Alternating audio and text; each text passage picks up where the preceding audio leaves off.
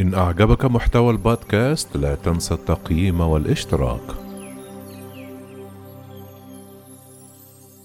وزارة الدفاع الأمريكية تتوقع ميعاد سقوط الصاروخ الصيني.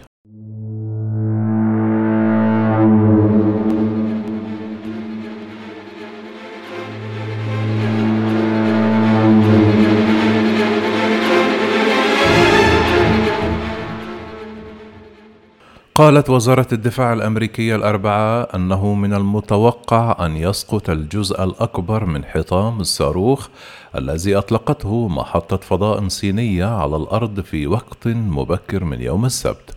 وذكرت وزارة الدفاع الأمريكية في بيان أنه لا يمكن تحديد المكان الذي سيسقط عليه حطام الصاروخ إلا قبل ساعات قليلة عن سقوطه. وأضاف بيان البنتاغون أن الحطام يمكن أن يشكل تهديدات محتملة لسلامة الرحلات الفضائية ومجال الفضاء. وبات الصاروخ الضخم الذي أطلقته الصين يوم الخميس خارج نطاق السيطرة خلال دورانه حول الأرض ومن الممكن أن يسقط على سطحها خلال الأيام القليلة القادمة وذلك وفقا لموقع سبيس نيوز. ويشكل الصاروخ البالغ وزنه 21 طنا المنصة الأساسية لصاروخ لونج مارش 5 بي الصيني. وكانت الصين قد أطلقت صاروخها ليحمل أول وحدة من محطة فضائية جديدة تقوم بكين بتشييدها في الفضاء. وعادة ما تضع هذه الصواريخ حمولتها في مدار الأرض وتعود للهبوط في مكان محدد مسبقا أو تحترق وتتفتت في غلاف الأرض. لكن الصاروخ الصيني خرج عن السيطرة ويدور حاليا في مدار الأرض ومن غير المعروف بعد مكان سقوط حطامه.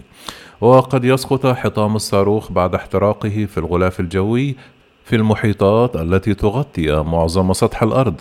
إلا أنه لا يزال يشكل تهديدا للمناطق المأهولة بالبشر. والتفاصيل الأساسية حول مرحلة الصاروخ ومساره غير معروفة لأن الحكومة الصينية لم تعلق علنا بعد على الموضوع.